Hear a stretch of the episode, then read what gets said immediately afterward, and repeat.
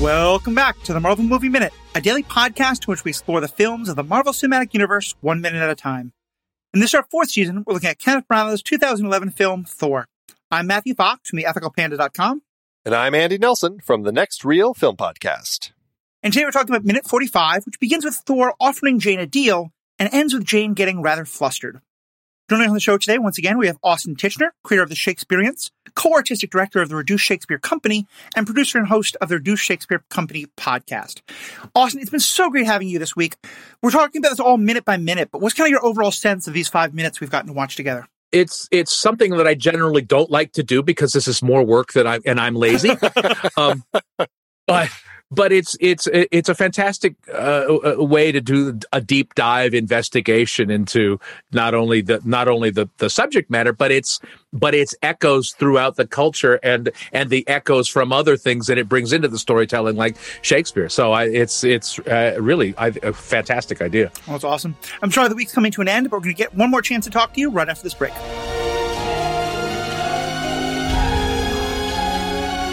This is an independent podcast from True Story FM. We love producing this show and talking about Thor and the other films in the Marvel Cinematic Universe, but it does take time and cost money.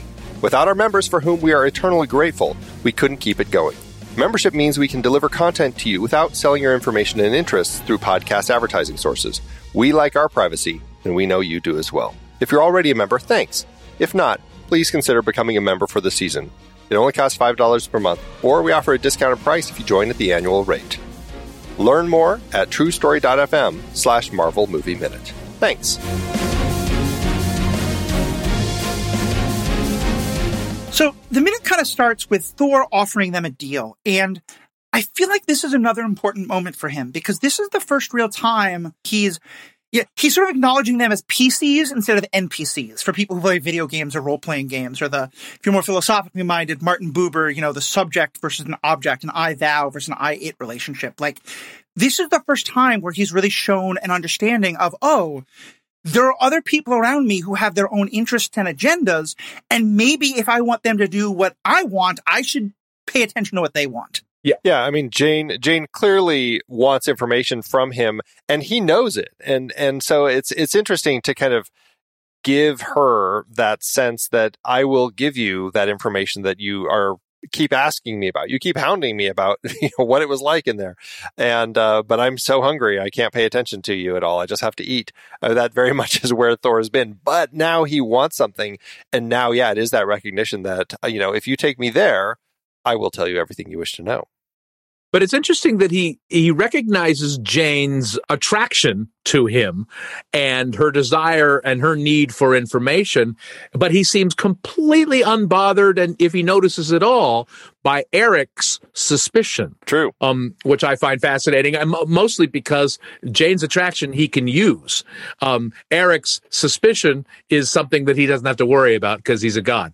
That's actually an interesting point because uh, often you would have the Thor character in this particular scenario.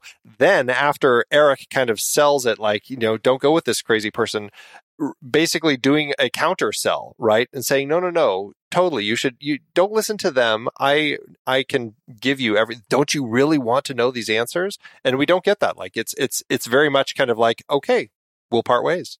Well, and I also think there's a there's something, and I don't know whether this is a tr- true thing or not, but I but but it feels like when characters want a thing, they are immediately attracted to the thing and also suspicious of it.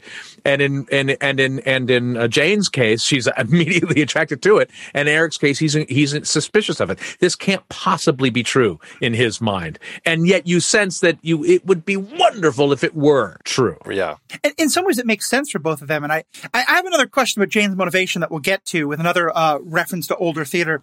But with Eric, like, because he's invested in these stories, I feel like it's almost easier to not get worried about stories you've never heard of. Whereas for Eric, because there's a sense of he knows just what it means if this guy is telling the truth. And I think because he has so much more of an understanding of it than Jane does, is why he just has to reject it in a way she's not along with all the other stuff about him just being older and wiser and also maybe not quite so obsessed with the pectorals on this gentleman and, and all the rest of it. Qu- not quite so dazzled. Mhm. Yes. Exactly. Yeah, and, and he very much. I mean, he is a person, as he kind of says here. These are stories from my childhood. Like these were ta tales that were told to me of mythological things that didn't exist. This person is acting crazy, and he's talking about all this stuff as if it's real. He's dangerous, and and I think that there's an interesting barrier that we have with his character about the idea of the myth and the reality. And it's i mean it is a hard line to cross. Like can you imagine if somebody said oh this thing that you always were told as kind of you know fairy tales as a kid it's actually real. And i mean that's kind of like a big jump to make. And and eh, from his perspective he's a crazy man that we ran into out in the desert. And sure he's you know got a body to look at and sure he's charming as all get out but i mean he's incredibly strong he destroyed that room at the hospital and uh, I mean, yeah, don't don't get into the car alone with this character. Do you think it's also fair to say, I'm not trying to project anything or be Freudian here in the slightest, but he's like, he was her mentor. He's responsible for her. I, I don't think there's any kind of daddy issue thing happening, but the word paternalistic comes to mind. Like, I do feel like he feels a sense of she is so excited about this because of my mentoring and teaching her. And so if she does something stupid, it's kind of my fault. And I, I need to kind of help keep her safe at this moment. Am I, am I reading in too much or do you think that's fair as part of Eric's motivations? I, I think as the uh, that seems fair as part of his most mo- motivations, and also as um as as as I'm looking at you, I feel like I'm more closer to Eric's age than you guys are. Um, uh, I mean, I, I you have this. I, I had this sense of he started Jane off on this on this adventure, right? On this investigation, and now he's seeing where it could go. So it, there's also a sense of, look, I, I- you're my student, and I can't let you. I have a responsibility to you to not let you do something that might be dangerous. So it feels. I guess it feels to your question. It feels professional to me, in a not, a- a- and so it doesn't feel feel weirdly paternal or weirdly inappropriately avuncular. Oh, exactly. Yeah. Yeah. Yeah. It doesn't. It doesn't feel like you're making a bad mistake because you're a girl and you're dazzled by his pecs. It doesn't feel like that. It feels. It does feel pro- professional. Yeah, I think there's a very professorial, and I mean, yeah, I mean, this is Jane's study she's doing here. Um, but I mean, she learned from Eric. Her father and Eric worked together, and so I can see the paternalistic element to it. I can see the professorial element where, I mean, you know, she brought him here very specifically for science to kind of explore this in a scientific method.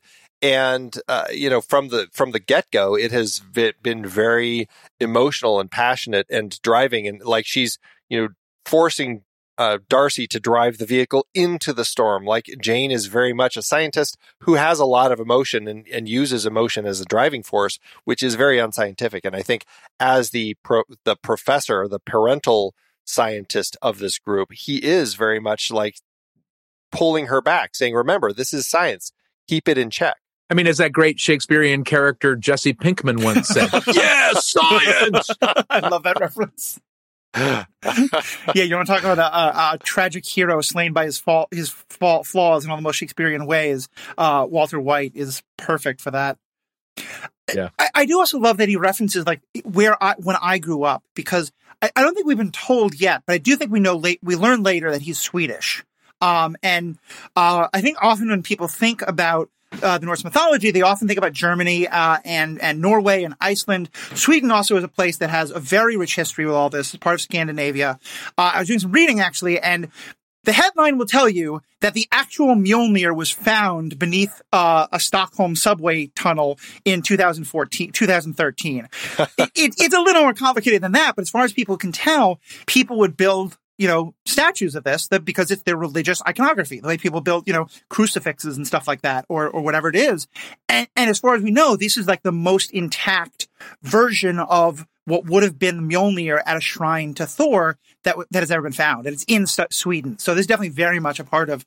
If he's Swedish, whether he grew up in uh, in Sweden or going to grow up in Minnesota, I hear that accent quite a lot just around here. But either way, like the Swedish ancestry these are very much the stories his mother would have told him. And it's another way of grounding the fantasy too. You know, this, yeah, we're, this is all pretend and make believe, but it's based on some real stuff that people believe right here and right now. And speaking of the, just kind of like the, the different ancestry and, and just like the, the language and everything. I mean, we get one of my favorite jokes of the film here when Thor says, once I reclaim Mjolnir and Darcy is as Darcy as ever right here. She's like, Mjolnir?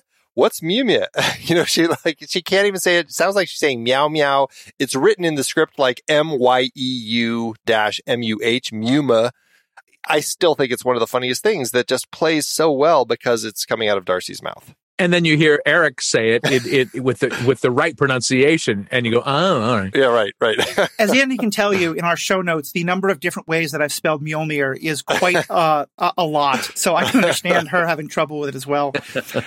Uh, so we talked about Eric. Let's talk about Jane for a second because I am curious what you think of like her being so invested in this. And I, I, the best way I can frame my question is actually to go to one of my favorite older English uh, performances from uh, Gilbert and Sullivan, Pirates of Penzance, where there's a great moment moment where Frederick, uh, this gorgeous young man has shown up on a beach and he needs help. And Mabel is telling them that like, uh, Mabel is telling her sisters that they should help him. Of course, it's their duty. And the sisters respond, I'm not going to try singing it. Check out our hiatus too if you want to hear me sing, uh, or if you don't. Uh, what they ask him, ask is, the question is, had he not been a thing of beauty, would she be swayed by quite as keen a sense of duty? How much of this, not that I think, like you said, she's not dazzled by Peck. She's not a teenager of, of any gender. Um, but how much of this do you think is her attraction to him as opposed to her weighing what's the, the scientific choice to make? I'm going to say I think it's mostly scientific. I, I mean, even in Frederick's case, because because uh, uh, I'm a huge Gilbert and Sullivan nerd as well, and F- F- Frederick like Jane. And I think of the Shakespeare, the Shakespearean president, precedent Miranda in The Tempest. Frederick and Miranda have never seen other examples of the opposite sex, mm. except for Miranda's father Prospero and Ruth, right, in the Pirates of Penzance, right. So they are looking at brand new Thor is a brand new species to Jane. yeah. And as far as she knows from another world and she's completely invested in that. So yeah, he happens to be pretty hot, but he's also, if she's right, a person from another planet. And I, and I get the sense, and part of it is how, um, uh, uh, Natalie Portman is playing it, I get the sense that it is it's it's a scientific interest, but it's really a great bonus yeah. that he's that he's totally hot. Well, I love the way you say it because it is about her. It's not just about her science of wanting to know what happened in the desert. It's sort of a like even her attraction to him. She treats in the scientific manner of person can look good but not be well not be arrogant but person can look good and speak respectfully person can have manners I must investigate. If kissing is part yes. of investigation, I'll do it for science. You know, it's that kind of attitude. what what is this thing you earth people call second base and well and it's so funny because like jane like she clearly there is that attraction but I, I feel like it's constantly something that she's pushing down like we saw that when when thor's walking around topless uh and and she's purposefully walking around trying to stare at her journal, whereas Darcy just is like blatantly staring. And that's what I love about Jane is like she's she's trying to remember like science comes first, science comes first, science comes first. And through this, but then also what I think is interesting is like like Thor keeps setting her off and doing the unexpected. Like when he smashes the cup, that's unexpected. But his reaction to her about like, you know, I, I'm sorry, I won't do that again that also was unexpected. And so he keeps like doing the opposite. And now he runs out into the street and he's like, yes, I am going to go get, take this from the government. And everything is just not what she's expecting. And then right up to the moment here where he says they're going to depart and he kisses her hand, like that's that moment that breaks, right? And, and what I love about that moment that we have right at the end of this minute is all of a sudden it's like the schoolgirl finally breaks out and she just like eh, kind of giggles giddily because it's like, oh wow, okay, yeah, that's that just happened, and like it's just it, like she's working so hard at it. Yeah, I, I think flustered is just the perfect word for it, and and I I love Natalie Portman as an actress. I don't think she's used very well in these films for the most part, although I think George Lucas did a much worse job with her in the prequels. Yeah, really. But I think in this moment, her acting is just so perfect because you see that exactly that, that there's never a moment when you can think, oh, they're writing her as just a silly girl who goes gaga for the cute guy. It's that, no, she's a scientist. She can take care of herself. She can kick ass. And yeah, when this guy kisses her hand, she's gonna go a little giggly because I would too. Like, look at him. Um, Yeah, but al- absolutely. but also because like you know and again here's the way like good script writers can tell us so much we heard exactly one line like five words about her ex he's good at like good at science bad at relationships whatever it was but from that you know like this is not a guy who paid a lot of attention to her this is not a guy who made her a priority and so for thor to be like oh now i know your emotion 180 degree change like for her i, I think of course that would be like you said just it's from another world And, and and Thor is just I mean he's respectful like then this is where we say goodbye. Like he looks genuinely at the person. This is like you always hear conversations about people who aren't present like in in the moment like in a conversation or they're at a party and and you're talking to them but they're paying attention to something else. This is a person who is 100% present with you. Thor is there with Jane. He's looking deeply into her eyes. I'm sorry, then this is where we must say goodbye. He takes her hand, he kisses it. Like he is there. And I mean, it's really impressive, like to, to see that and sense that. he has a great active listening mode. It's just that the switch is really, it gets stuck a lot to flip him over into that mode, you know? Yes. Uh, well, and let's talk about him. What, what is, because one thing I'm really struck by is, you know, the old, like, kind of English gentlemanly, like, you kiss the lady's hand when you leave a room. You do that to the ladies who are present. And he very pointedly, like, I don't think he's saying anything about Darcy, but like, he, he does this with Jane and then, bye, Darcy, and kind of a wave. Like, is that because he's starting to feel a strong connection to her? Is that because he is flirting with her but doesn't want to flirt with Darcy? Is it just because he thinks like Darcy he doesn't have like Darcy would appreciate that? What do you think's going on there that he does that specifically only for Jane? I think it's attraction, but I also think that he knows that that Jane is the person who will who can get him what he wants. Oh, Jane is the Jane is the leader, and I don't mean that in a euphemistic way. Yeah. You know, I think that Jane is the leader of this band. She's the powerful one who's already mostly on his side. Eric's clearly powerful, but not on his side, so he's going to ignore him. Yeah. And Darcy, he, I, I think that he also sees Darcy as like he can sense it already. She's kind of your servant, right? You know, like that's, I feel like that's how he keeps putting things. Like when he, She's the fool in this court. uh, right, exactly. There's also a weird moment here. Andy, you pointed out in the notes that it, seems like Thor's pretty clearly listening in on their conversation and not doing much to hide it.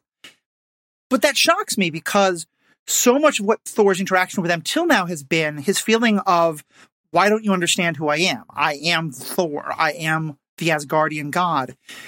And I would think that the minute he hears Eric start to say, like, this guy represents the stories from my childhood, he would burst in and be like, yep, that's who I am. Like, you're right. Give the man a prize. Um, do you think it's just he just doesn't hear that, or is he actually showing some, you know, restraint for once?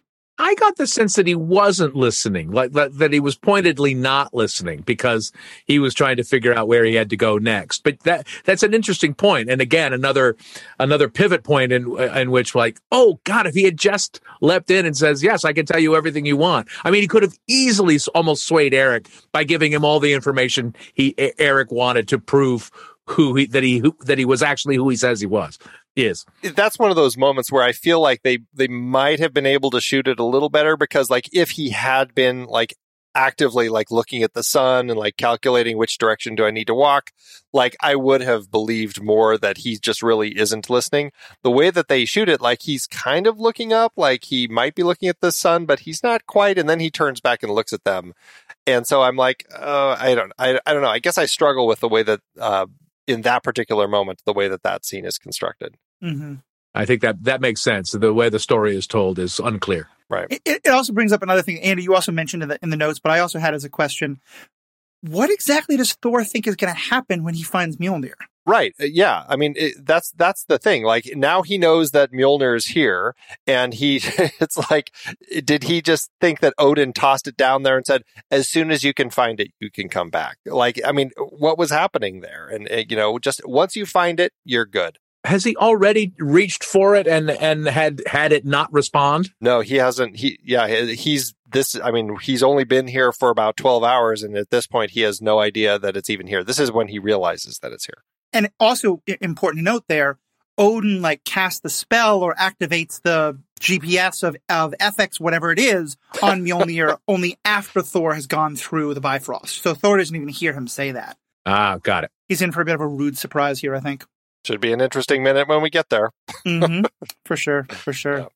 Um, so I think that's about all we had to cover for this minute. Is there any other kind of last things that uh, I have Austin one or two kind of more general questions for you, but any other kind of last things about this minute we'd want to talk about? In the in the uh, first minute that we discussed four minutes ago, um, we talked about um, we talked about how the relationship between Odin, Thor, and Loki is similar to Gloucester uh, and his uh, his legitimate son Edgar and his uh, bastard son Edmund. Um, Edmund being the vil- the villain in quotes uh, as Loki is. But in this, but uh, the, the, more we talk about it, the more I think about Thor. I think of him as being uh, he, he's victorious in battle and beloved by his subjects, and he has an easy rapport with all of them, which um, strikes me very much like Hal in Henry the IV Part One, who then becomes um, Henry Five as Thor then becomes the king of Asgard but but it's also the world of the world of um, uh, Henry Four One and and the London of East and the Eastcheap in London is all filled with um, Shakespearean kinds of friends. I mean, what's his name? Volstagg. Volstagg, yeah. Volstagg is absolutely Falstaff, absolutely. And they've got, I'm sure that, and Loki is both a brother, but also kind of a foolish character. So I'm seeing that parallel very much. And the final moment where he kisses uh, her, uh, Jane's hand and and and she kind of gazes at him, you know, flustered or dazzled. I, I, in that moment, it feels like Jane is is all of us. You know, we're we're similarly dazzled, and we can't wait to hear the story that Thor is going to tell us. I mean, it's why we go to the movies. It's why we go to theater. You know, tell me a story, and the the final image of this minute of this final minute is uh, is absolutely all about that idea. And I love that because I reference this a little bit with his just yes, but I think this is even more so. You know, in earlier minutes, Ann and I were talking about how they push Thor so much to just being this terrible jerk character, and even more so in some of the deleted scenes that I would like, especially if deleted scenes were included, I might have just turned the movie off. And I feel like this scene is exactly where, as well as the thing that happened a minute ago, you start to be like, oh yeah, that's why this guy is a hero. That's why I'm willing to put up with him treating everyone around him like garbage because there's something wonderful here and I'm going to get to see it like crawl out of its shell. Well, and that's that's a, I think probably a tribute to Branagh's um, storytelling sense and his experience with Shakespeare is knowing what to cut, knowing what to emphasize. I'm sure he had help from the from all the producers and screenwriters, but in in terms of show what to show and what not to show, and the kind of story that we want to tell, um, uh, uh, uh I, I, have got to believe that they they did the right thing in choosing Branagh to direct this because of his because of his background in Shakespeare. Yeah, hundred percent. Andy, any last things from you about this minute? No, I mean I think that's great. The only other thing that I was going to point out is that uh, as we as we get different shots of them on the street, we see that there's the there's the town post office behind Thor, and behind Jane we see a place that does PC gaming at a Wi-Fi spot. And I, it's I guess it's fitting for Puente Antiguo that it's in what looks like a little tiny uh, house that has been turned into a business. So that's about all the room they have for PC and Wi-Fi in this town. I like it. We're gonna wrap up this minute, but uh, Austin, while I have you here, I have one more question I want to ask you.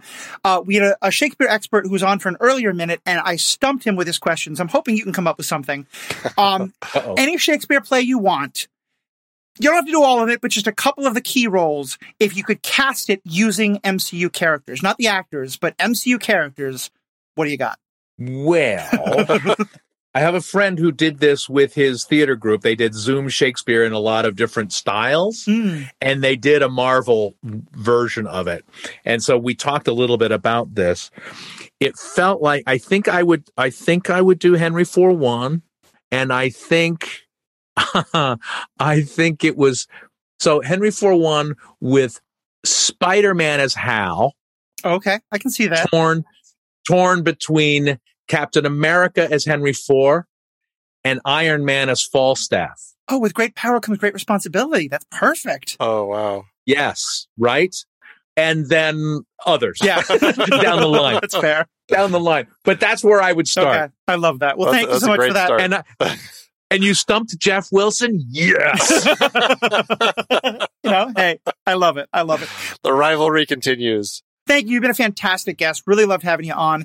For our listeners who want to um, keep reading more and experiencing more of the stuff you're creating, is there anything else? Uh, we've gotten to talk about your uh, podcast and the plays and like. Is there anything else you're putting out there that we really haven't gotten to, to mention that audiences should know about? Well, we can't wait to getting back to producing live shows. Um, we're we're uh, in the in, uh, always having immediate conversations right now about when we can best do that.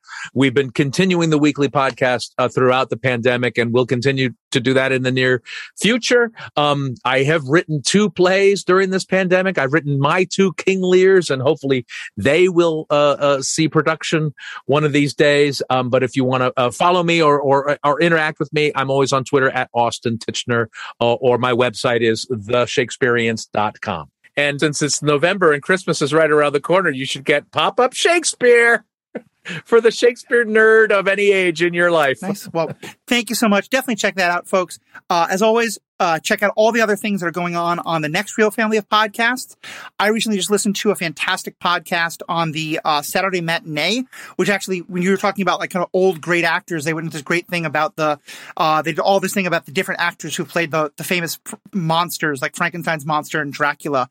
And uh, we're talking about how like Bela and the, they're coming up over and over again. So many great podcasts to check out there my own podcast that I've mentioned a few more times than I probably should have, Superhero Ethics and the Star Wars Universe podcast. Both of those you can check out on the, just going to the website, theethicalpanda.com. And of course, those podcasts are part of another great podcast network, the strandedpandanetwork.com. So please check out that. Please check out all of the next reel stuff. Please check out all the great stuff that Austin's doing. And most importantly, have a good day. Until next time, true believers.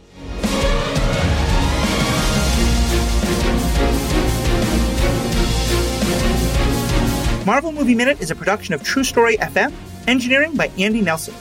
This season's music is One Last Ride by Martin Puringer. Find the show at truestory.fm, and if your podcast app allows ratings and reviews, consider doing that for this show.